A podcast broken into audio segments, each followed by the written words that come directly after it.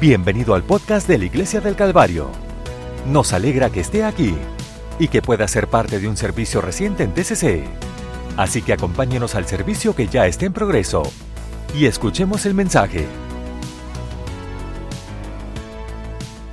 Dije en el servicio no, no voy a pedir perdón por la escritura. Voy a leer bastantes escrituras, agradecido por la palabra del Señor, lo que Él quiere que yo comparta, lo que Él quiere que comparta con usted hoy. ¿Cuántos de ustedes aquí tienen dinero? Así, dinero en efectivo.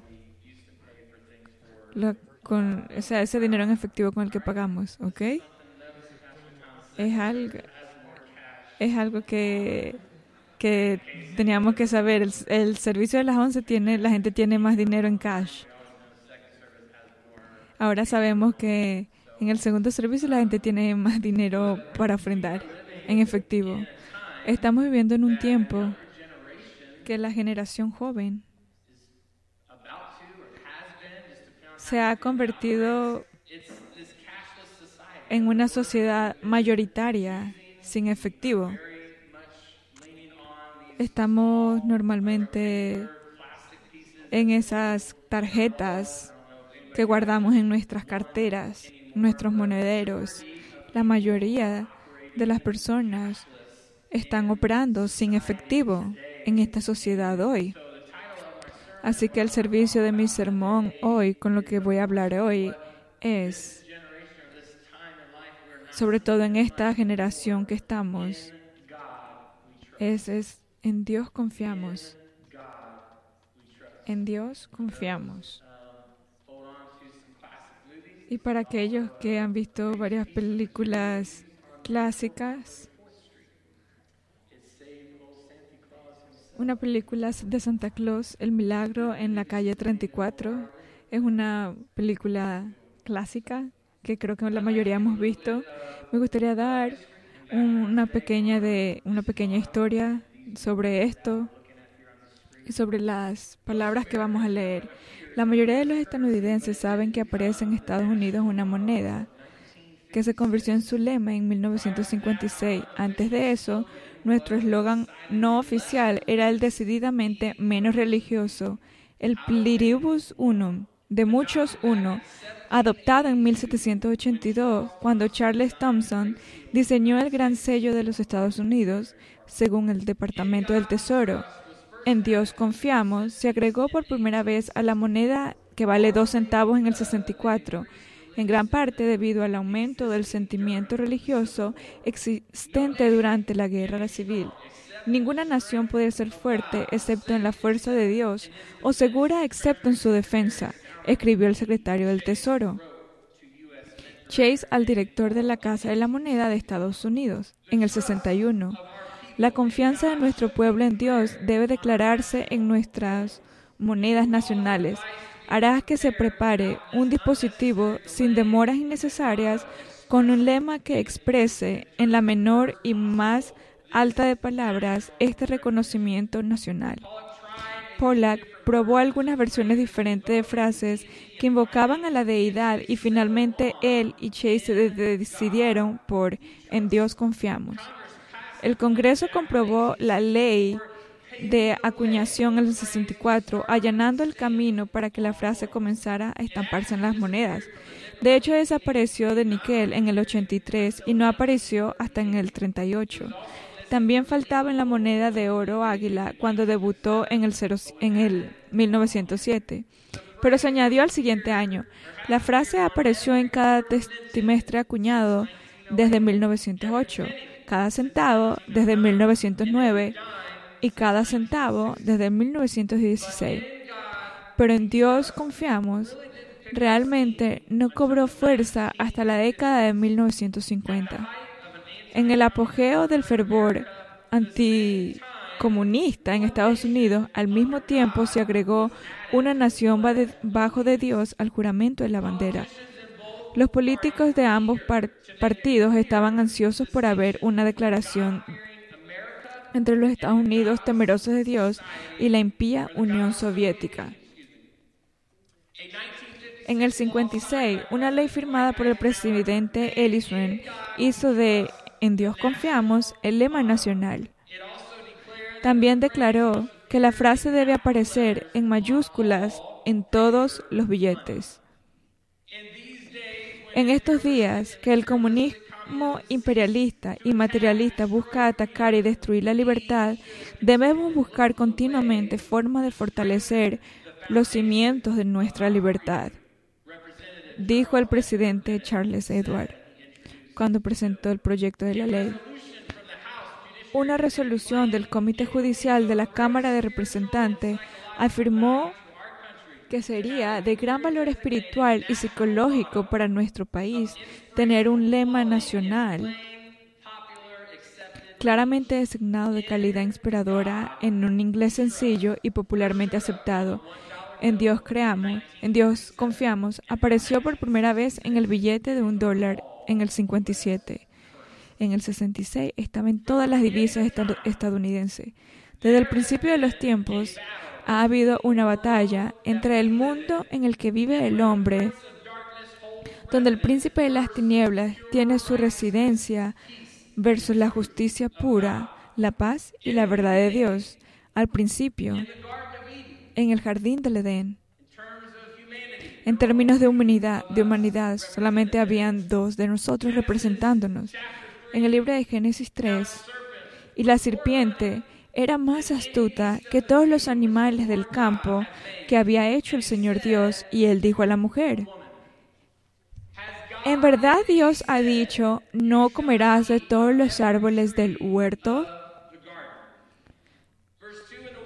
En el verso 2 la mujer dijo a la serpiente, del fruto de los árboles del huerto podemos comer, pero del fruto del árbol que está en medio del huerto, Dios ha dicho, no lo comerás, ni lo tocarás para que no mueras.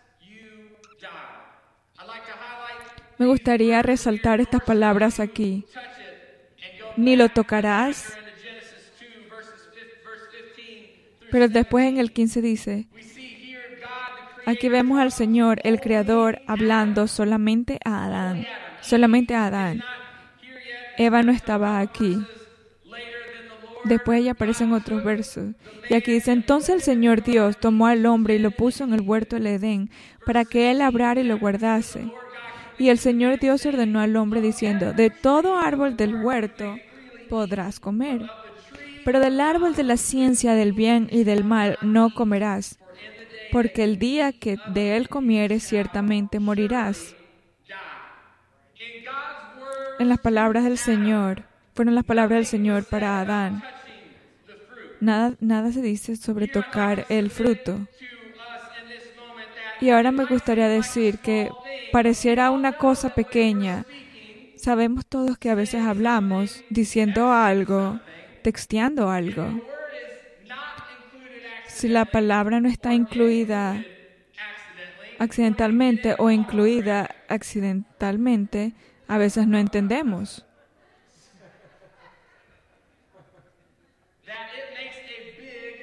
Puede, ser, hacer una gran diferencia. Si tomamos la consideración de, de la palabra de Dios, hay palabras que usted puede estudiar en la palabra de Dios que tiene significados grandes referencias, palabra después de palabra. Y si buscamos la palabra, el significado de la palabra, podremos entender mejor. Pero nada sobre no tocar el fruto fue hablado de parte de Dios hacia Adán. Así que en conflicto sobre Adán y Eva aquí es que Eva no es, no es la que estuvo correcta cualquier cosa que no es correcto sobre la palabra de Dios o se dice como en la palabra de Dios dice, no es verdad. Incluso diría en este contexto de que es una mentira cuando cambiamos lo que dice en la palabra de Dios. Si es algo que la humanidad añade, no, no está la verdad allí. Así que no es lo que Dios dijo. Si no es lo que Dios dijo, no es la verdad. Aquí es donde tenemos el principio del conflicto. La primera mentira de la humanidad, si usted me permite hablar sobre esta parte aquí hoy. Después vamos al episodio 3, al capítulo 3. El 4 dice, entonces la serpiente le dijo a la mujer, no morirá ciertamente, porque Dios sabe que el día que de él coméis, se os abrirán los ojos y seréis como Dios conociendo el bien y el mal. Entonces cuando la mujer vio que el árbol era bueno para comer, que era agradable a los ojos y un árbol deseable para ser sabio, tomó de su fruto y comió. Ella fue la que compartió el, el, el pensamiento de que dijo que lo podía tocar. En este momento lo agarró y comió. De repente estaba todo bien. Las mentiras que le estaba diciendo el diablo para ella sonaban bien. El diablo ni siquiera la forzó para hacerlo, pero de repente ella lo consideró y dijo, hmm, ¿puedo ser como Dios? De repente es cuando consideramos o cuando ella consideró, saber más o querer saber más. Ella también le dio a su esposo con ella.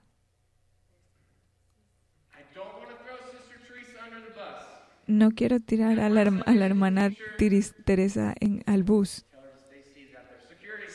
Seguridad, seguridad, por favor. No sé por qué, pero ahora proceso cuando yo era joven que iba a la tienda. Si yo estaba con ella,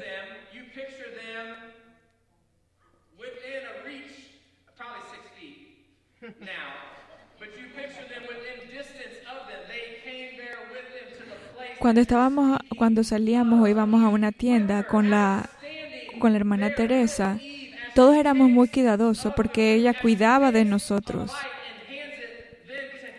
Pero después, ya volviendo al tema de Eva, Eva agarró la fruta, comió de ella y se la muestra a Adán, se la extiende a Adán. Fue la primera rebelión que hubo en la humanidad. Entonces fueron abiertos los ojos de ambos y conocieron que estaban desnudos y cosieron hojas de higuera y se hicieron cobertores. La primera, el primer momento de la humanidad cuando se quiso esconder, cuando supo que hacían mal. Y oyeron el sonido del Señor Dios caminando en el jardín de, del Edén fresco del día y Adán y su esposa se escondieron de la presencia del Señor Dios entre los árboles del jardín. Entonces el Señor les llama y les dice, ¿dónde están?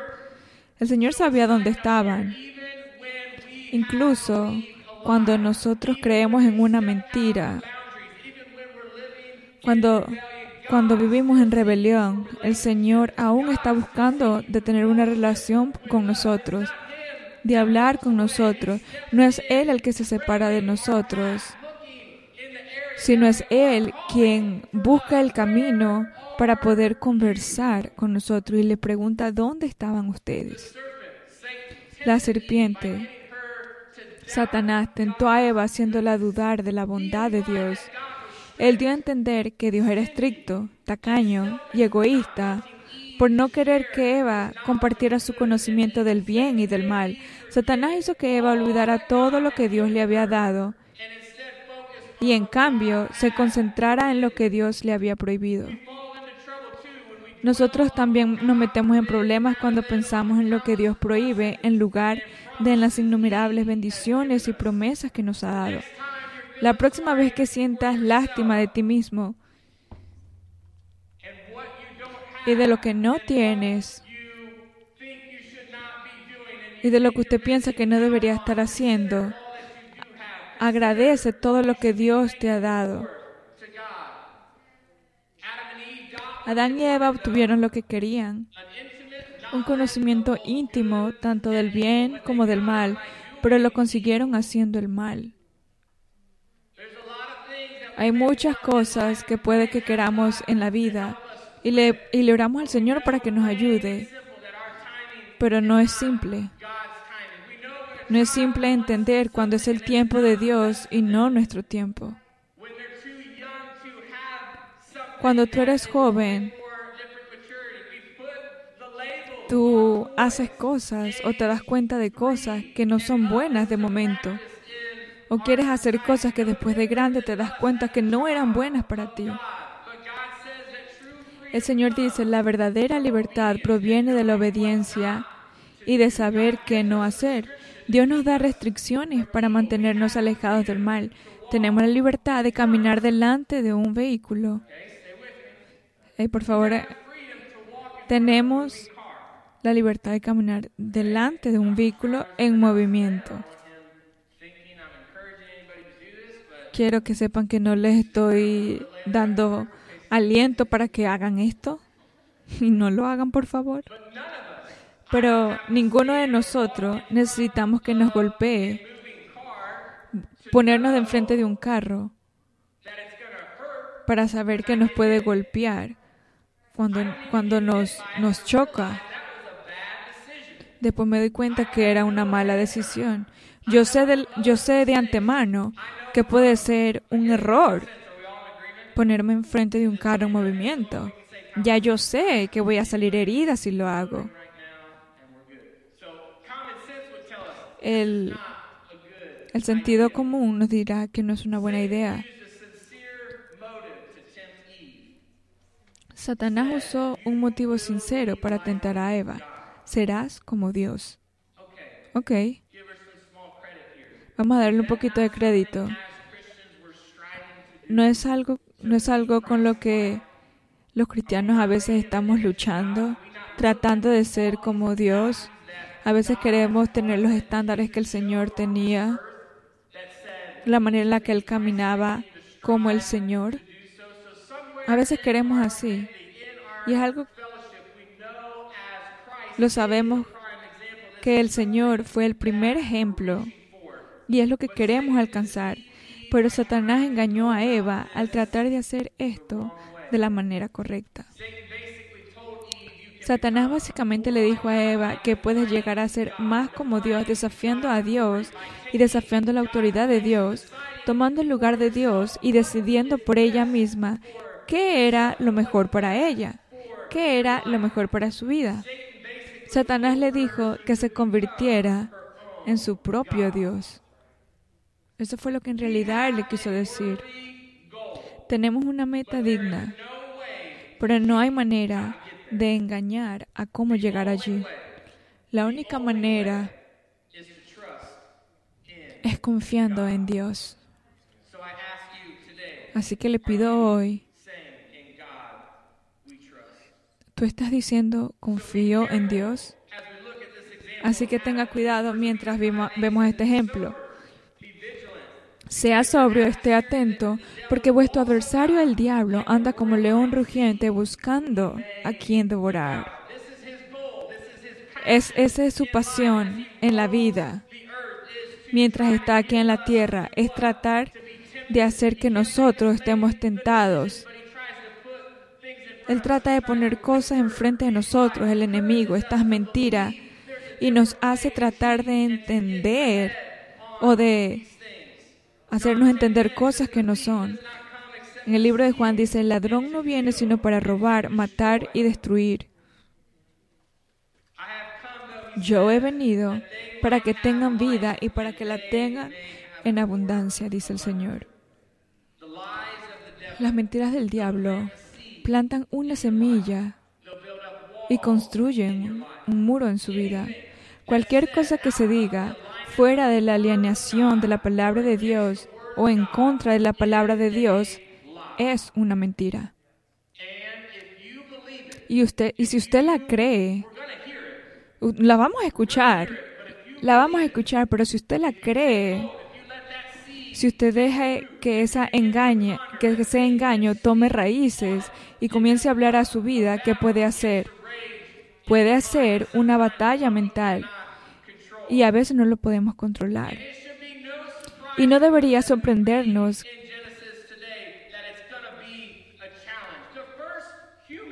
los primeros humanos,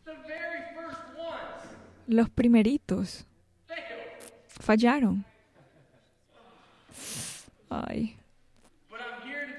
Pero estoy aquí para decirle que cuando nosotros fallamos, hay solamente un lugar para mirar un lugar para la esperanza, un lugar que sostiene respuestas. y tenemos la palabra de Dios para recordarnos a nosotros vivos, a nosotros mismos. En Salmos dice, este es el conocimiento del Señor sobre el hombre. Debería ser un verso que debería ser un verso que deberíamos leer como el Señor ha conocido sobre nosotros. Oh Señor, me has examinado y me has conocido. Tú conoces mi sentarme y mi levantar, entiendes mis pensamientos a lo lejos, comprendes mi camino y mi reposo, conoces todos mis caminos, porque no hay una palabra en mi lengua, pero de ahí, oh Señor, tú lo sabes completamente. Me cercaste por detrás y por delante y pusiste tu mano sobre mí. Tal conocimiento es demasiado maravilloso para mí, es alto que no lo puedo alcanzar. ¿A dónde puedo ir de tu espíritu o a dónde huiré de tu presencia?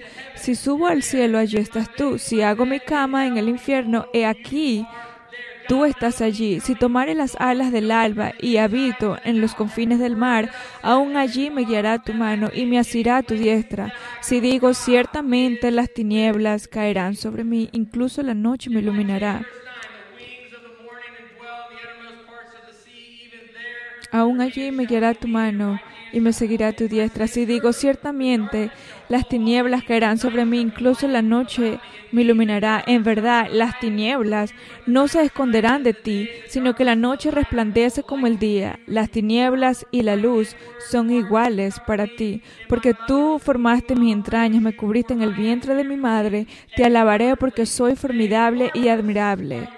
Maravillosas son tus obras, y mi alma lo sabe muy bien. Mi cuerpo no te fue oculto cuando fui hecho en secreto, y hábilmente trabajado en las partes más bajas de la tierra. Vuestros ojos vieron mi sustancia que aún no estaba formada, y en tu libro estaban todos escritos los días creados para mí, cuando todavía no había ninguno de ellos. Cuán preciosos son también para mí tus pensamientos, oh Dios, cuán grande es la suma de ellos. Si las contara, serían más numerosos que la arena. Cuando despierto, cada uno digan para mí, esto es para cada uno de nosotros individualmente, este versículo. Este es como el Señor habla para mí, habla hacia mí. Me conoció desde el vientre de mi madre, mis pensamientos todos los conoce. Cuando despierto, todavía estoy contigo. Ojalá mataras al impío, oh Dios, apartaos pues de mí, hombres sanguinarios, porque ellos hablan mal de ti. Tus enemigos toman tu nombre en vano. No aborrezco yo a los que te aborrecen, oh Señor, y no aborrezco a los que se levantan contra ti. Los aborrezco con completo odio, los considero mis enemigos. Examíname, oh Dios, y conoce mi corazón, pruébame y conoce mis ansiedades, y ve si hay en mi camino de perversidad, y guíame por el camino entero.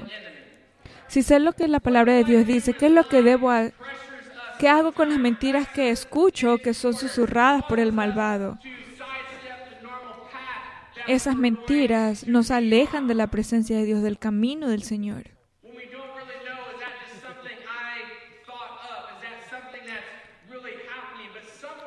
De alguna manera, algo en nuestro, en nuestro pensamiento, hay una batalla siempre, siempre una batalla de preguntas.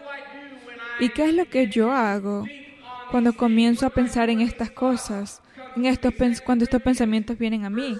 En 2 Corintios 10 dice, por la humildad y la mansedumbre de Cristo le suplico yo, Pablo, que soy tímido, cuando estoy cara a cara con ustedes, pero valiente para con ustedes cuando están afuera. Les ruego que cuando vengan no, no tenga que ser tan valiente como espero ser con algunas personas que piensan que vivimos de acuerdo con las normas de este mundo, porque aunque vivimos en el mundo, no hacemos la guerra como lo hace el mundo. Las armas con las que luchamos no son las armas del mundo, por el contrario, tienen poder divino para demoler fortalezas. Tengo un, verso diferente en mi nota. Nuestro verso aquí dice, las armas con las que luchamos no son las armas del mundo.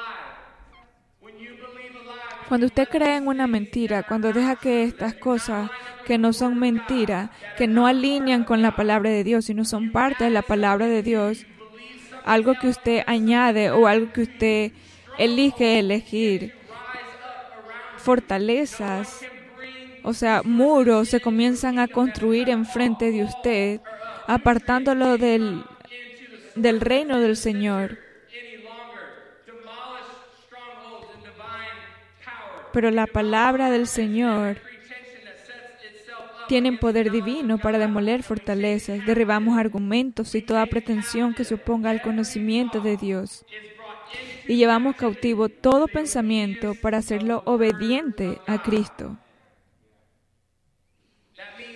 Eso significa que cuando usted, está cuando usted está pensando en algo, cuando en ese pensamiento está en su mente, ¿usted qué hace? Usted lo hace cautivo y trae ese pensamiento bajo y hable a ese pensamiento y dígale a ese pensamiento que ese pensamiento no es de Dios. Si, el diablo le dice, tú no eres amor, tú le dices al pensamiento, yo soy amor.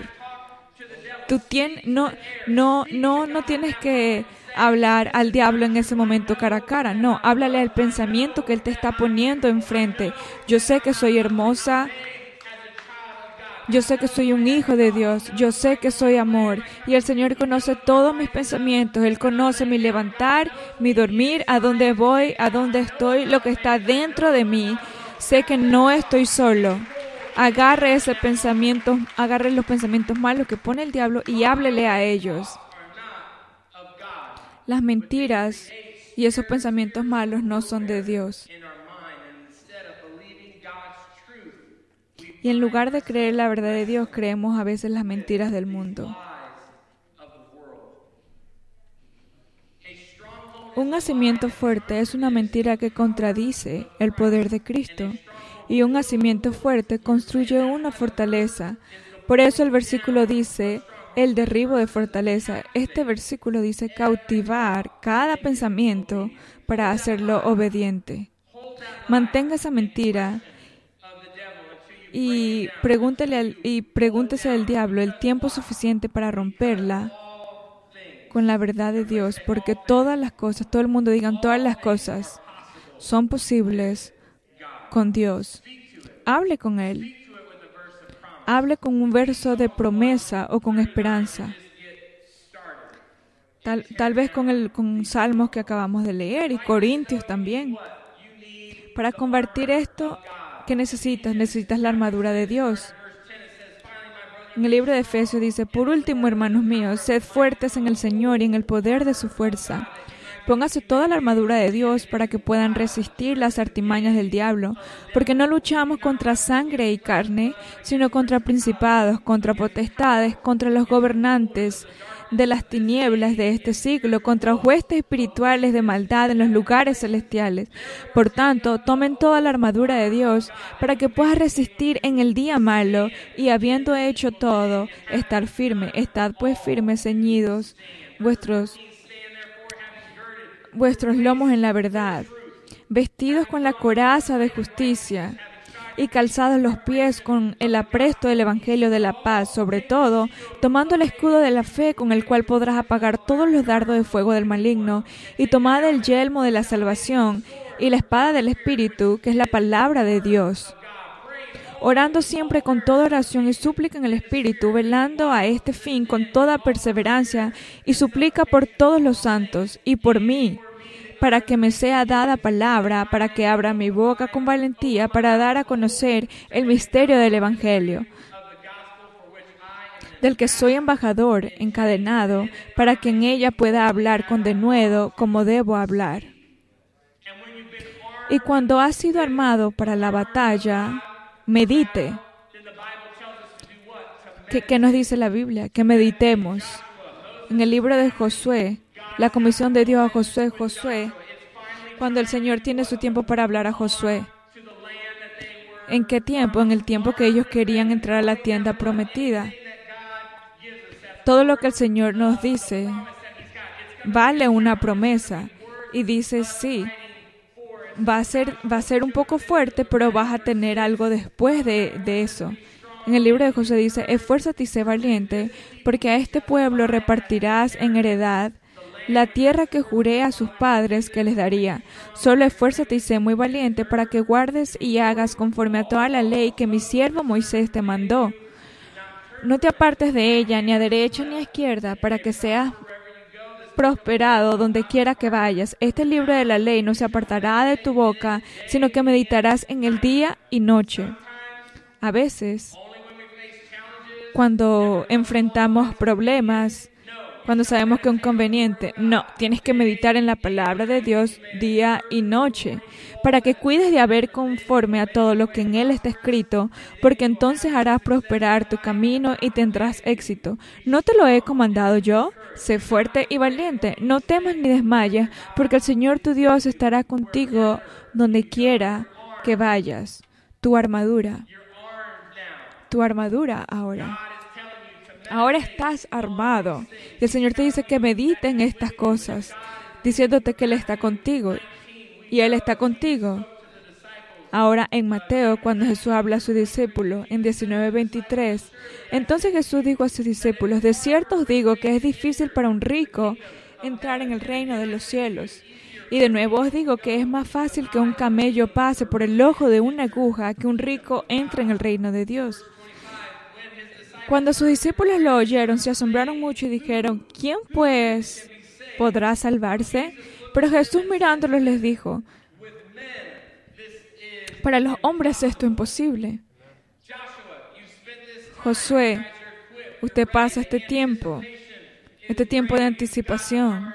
Tienes la armadura de Dios. Incluso así, usted necesita a Dios de su lado.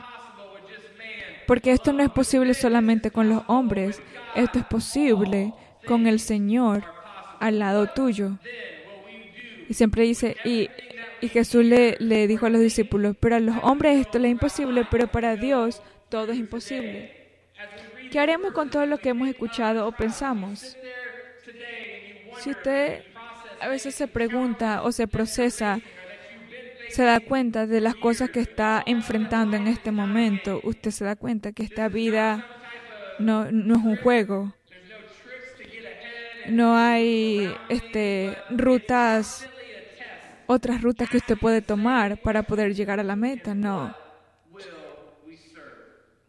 Sino que tienes que preguntarte, ¿para qué y a quién sirvo yo? Y si estás buscando respuestas, podemos buscar las respuestas en la palabra del Señor. El Señor está esperando que si está esperando que nuestra respuesta sea en el modelo del Señor. En el Señor, en Dios yo confío. La esperanza de los fieles y la victoria del Mesías tiene raíz en el libro de Salmos. Persérvame, oh Dios, porque en ti he puesto mi confianza. Alma mía, has dicho al Señor, tú eres mi Señor, mi bondad no es nada sin ti. Y David, y David continúa en el 37, no te enojes por los malvados, ni tengas envidia de los que hacen iniquidad, porque pronto serán cortados de la hierba. Confía en el Señor y haz el bien, habita en la tierra y aliméntate de su fidelidad, porque no se, no se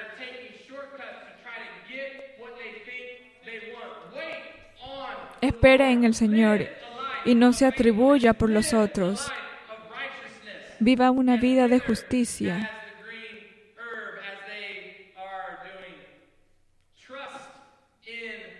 Confía en el Señor y haz el bien. Habita en la tierra y aliméntate de su fidelidad. Deleítate también en Jehová y Él te concederá las peticiones de tu corazón. Encomienda al Señor tu camino. Confía también en Él y Él lo cumplirá. Él hará resplandecer tu justicia como la luz y tu justicia como el mediodía. Descansa en el Señor y espéralo con paciencia. No te preocupes por el que prospera en su camino, por el hombre que hace maldades. Deja de la ira y abandona la ira no se preocupe, eso solamente, solamente causa daño porque los malhechores serán destruidos, pero los que esperan en el Señor heredarán la tierra. En la historia, en la escritura, hay cosas simples y que alinean con aquellos que no quisieron creer en el Mesías, aquellos que no creyeron y no confiaron en el Mesías.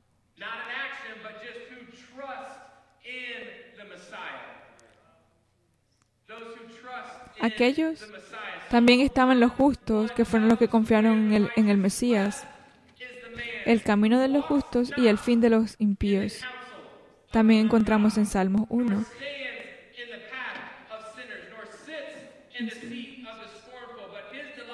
Pero su deleite está en la ley del Señor y en su ley medita día y noche. Será como árbol plantado. Aquí dice de nuevo, medite en ello de día y de noche. Será plantado como árbol junto a orrillos de aguas que da su fruto en su tiempo, cuya hoja no se marchita y todo lo que haga prosperará. Los impíos no son así, sino como la paja que arrastra el viento. Por tanto, no comparecerá el impío en el juicio, ni los pecadores en la congregación de los justos. Y otra vez en Jeremías vemos este concepto como el que escribió David. Meditó el hombre que confía, maldito el hombre que confía en el hombre y hace de la carne su fuerza, cuyo corazón se aparte del Señor.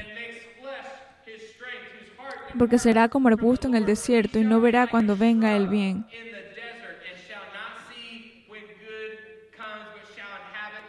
sino que habitará en lugares áridos en el desierto, en tierra salada y deshabitada. Esas personas no van a poner ninguna raíces en ningún lugar. Si usted deja que su propio entendimiento y usted deja que, que las, o sea, se deja guiar por, la, por el entendimiento de los hombres, tu vida no tendrá raíces. Vas a estar sembrado en un lugar árido como en el desierto.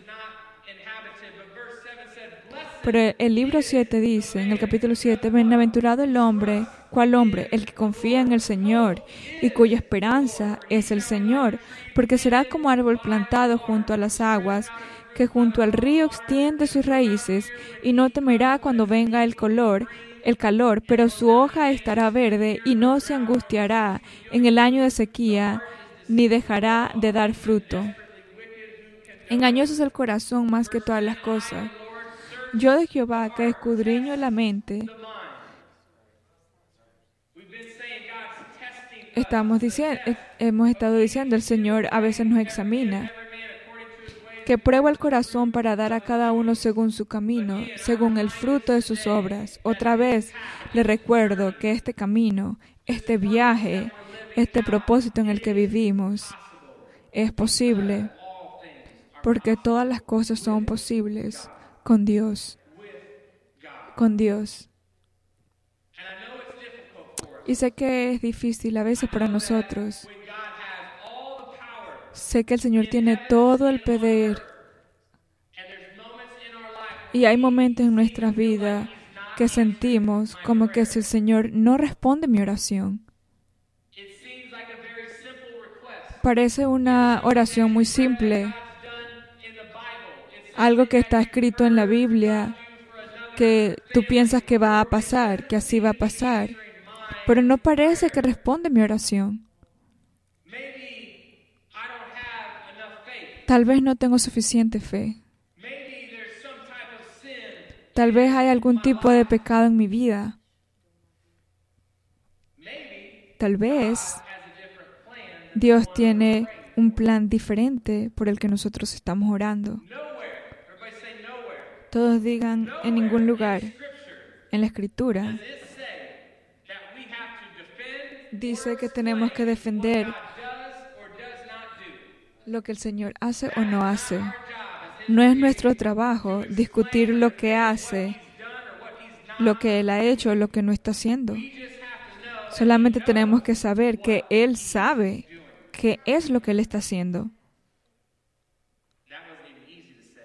Eso ni siquiera fue fácil de decir, pero es fácil, es más fácil decirlo que pensarlo. Mientras los músicos pasan, quiero compartir algo, una historia personal, algo que el Señor me reveló a mí recientemente, este último, este lunes cuando estuve en el servicio con el pastor que vino a predicar, el pastor David, y tiene que ver en corazón con el proceso de mi mamá mientras moría. No, no pensé que el lunes iba a estar compartiendo esto, esta historia, cuando el pastor Tom vino a mí a decirme que me tocaba predicar. Y aquí estoy, predicando. Y estuve, me alegro de que, de que me lo haya pedido.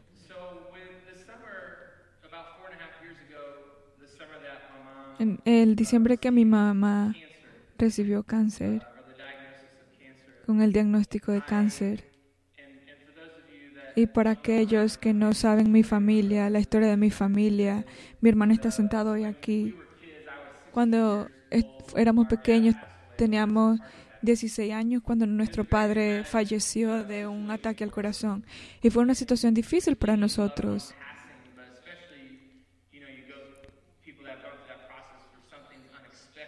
Este, a veces conoce gente que han pasado por cosas que no esperaban. Yo, yo trato de ayudar a, a esas personas.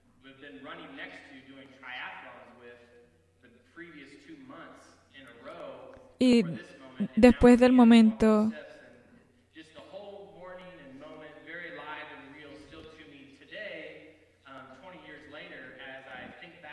después, 20 años después, mientras camino en mi vida, veo mi vida diferente. Cada situación dramática que vivimos, empezamos a ver la vida diferente. Así que desde esa experiencia, obviamente trajo mucha emoción. Cuando mi mamá fue diagnosticada con cáncer, yo estaba estaba sufriendo con cosas, pero no recuerdo el momento exacto. Solamente recuerdo pensando y hablando a personas sobre esto.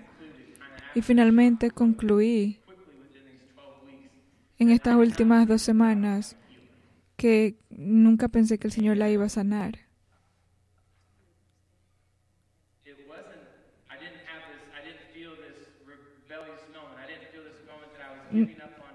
No, no, no fue un momento de rebelión. Sabía que el Señor la podía sanar, pero me sentía así como que, y, le decía a la gente, yo he estado en esto antes, ella, ella va a morir.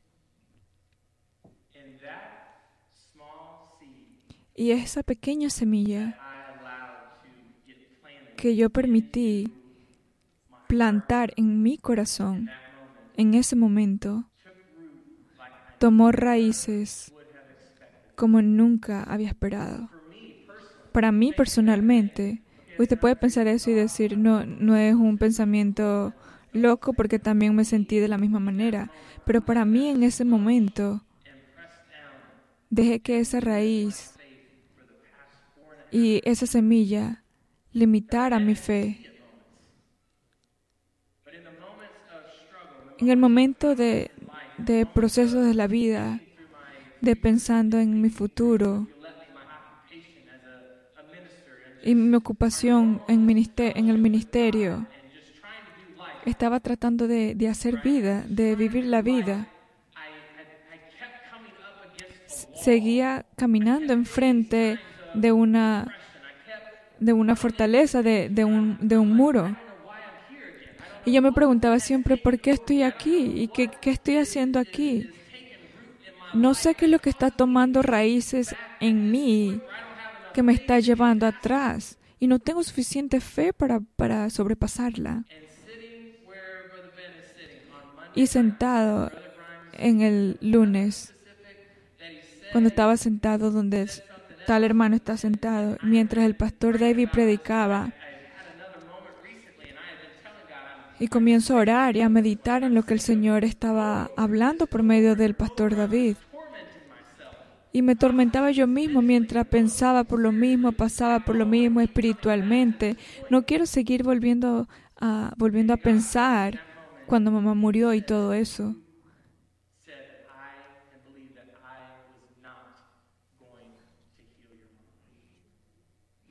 Y fue porque yo empecé a pensar, yo fue cuando yo empecé a pensar de que el Señor no iba a sanar a mi mamá. Y eso me golpeaba.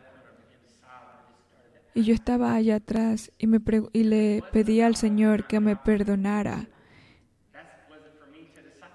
Y no, no era que no esperaba que el Señor lo hiciera, sino que fui yo quien decidió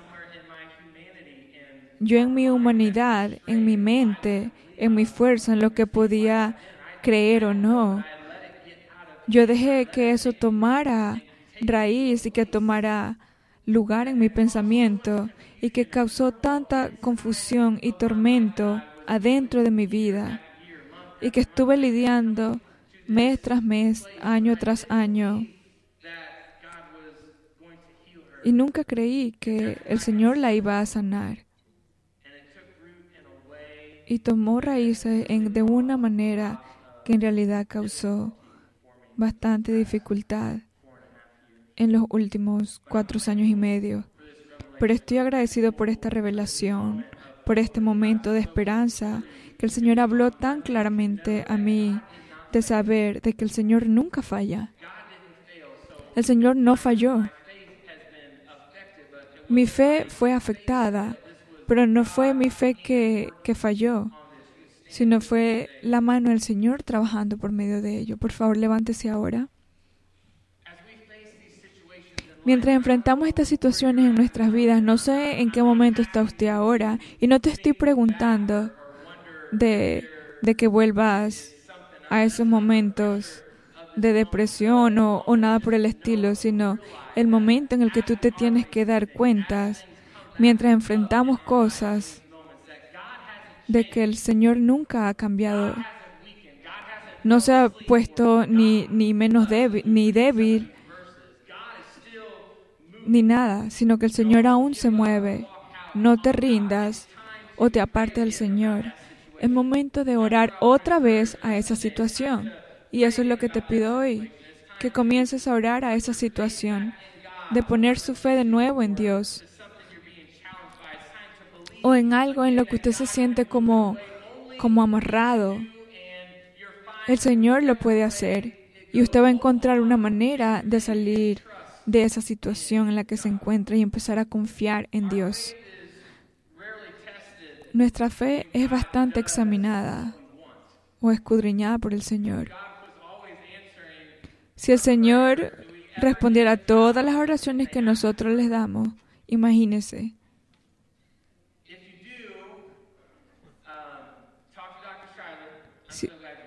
Si usted habla al, al doctor Charlie,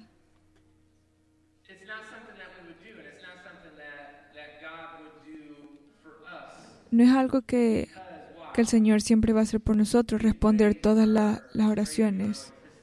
Sus pensamientos y sus maneras son muchísimo más grandes de lo que nosotros pensamos o de lo que nosotros tenemos. Recuerde, Dios es Dios y nosotros no. El Señor no espera que nosotros entendamos. Él solamente nos no, él solamente quiere que nosotros confiemos en él. En Dios confiamos. Las personas que confían en Dios obedecen a Dios. Y cuando usted está obedeciendo a Dios y no está tratando de tratar de, de, de aprender, de aprender no, de entender lo que el Señor está haciendo, el Señor sabe y quiere lo mejor para nosotros. En el libro de Jeremías dice, porque yo sé los pensamientos que tengo acerca de vosotros. Dice Jehová, pensamiento de paz y no de mal, para daros fin que esperáis. En Dios nosotros confiamos. En Dios confiamos. Gracias Señor por tu palabra hoy. Te agradezco por la escritura que nos has dado. Te agradezco por lo que has hablado ahora, por tu palabra. No podemos vivir sin ti, Señor. La vida es real y las cosas que que enfrentamos también son reales, pero tu palabra es veraz. Siempre ha estado presente y siempre nos ha sostenido. Ayúdanos a apoyarnos en ella, a encontrarnos a nosotros mismos, confiando en la escritura y en las promesas que tú nos has dado. Tu trabajo y tu palabra nos recuerdas, nos recuerda que te nos conociste antes de la fundación del mundo. Te agradezco, Señor. Te agradezco, Dios, por la habilidad de poder confiar en ti. Dame la, fortaleza y sabiduría para cautivar esos malos pensamientos que a veces vienen a mi vida, que yo pueda cortar esos momentos, que pueda cortar esos pensamientos o la fuente de donde, vienen esos pensamientos. Te agradezco, Señor, porque usted no levanta sus manos ahora en este momento donde usted está y diga, confío en ti, Señor. En ti es en quien yo estoy confiando.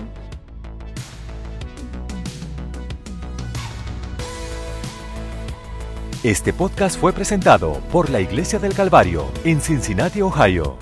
Para obtener más información sobre la Iglesia del Calvario, visite nuestro sitio web en www.thecalvarychurch.com. Considere acompañar a nosotros para un servicio donde encontrará personas amables, música de alta energía y predicación y enseñanza transformativos para la vida desde una visión bíblica del mundo. Puede encontrar nuestro podcast en iTunes, Google Play o en nuestro sitio web en www.thecalvarychurch.com. Hasta la próxima. Gracias por escuchar.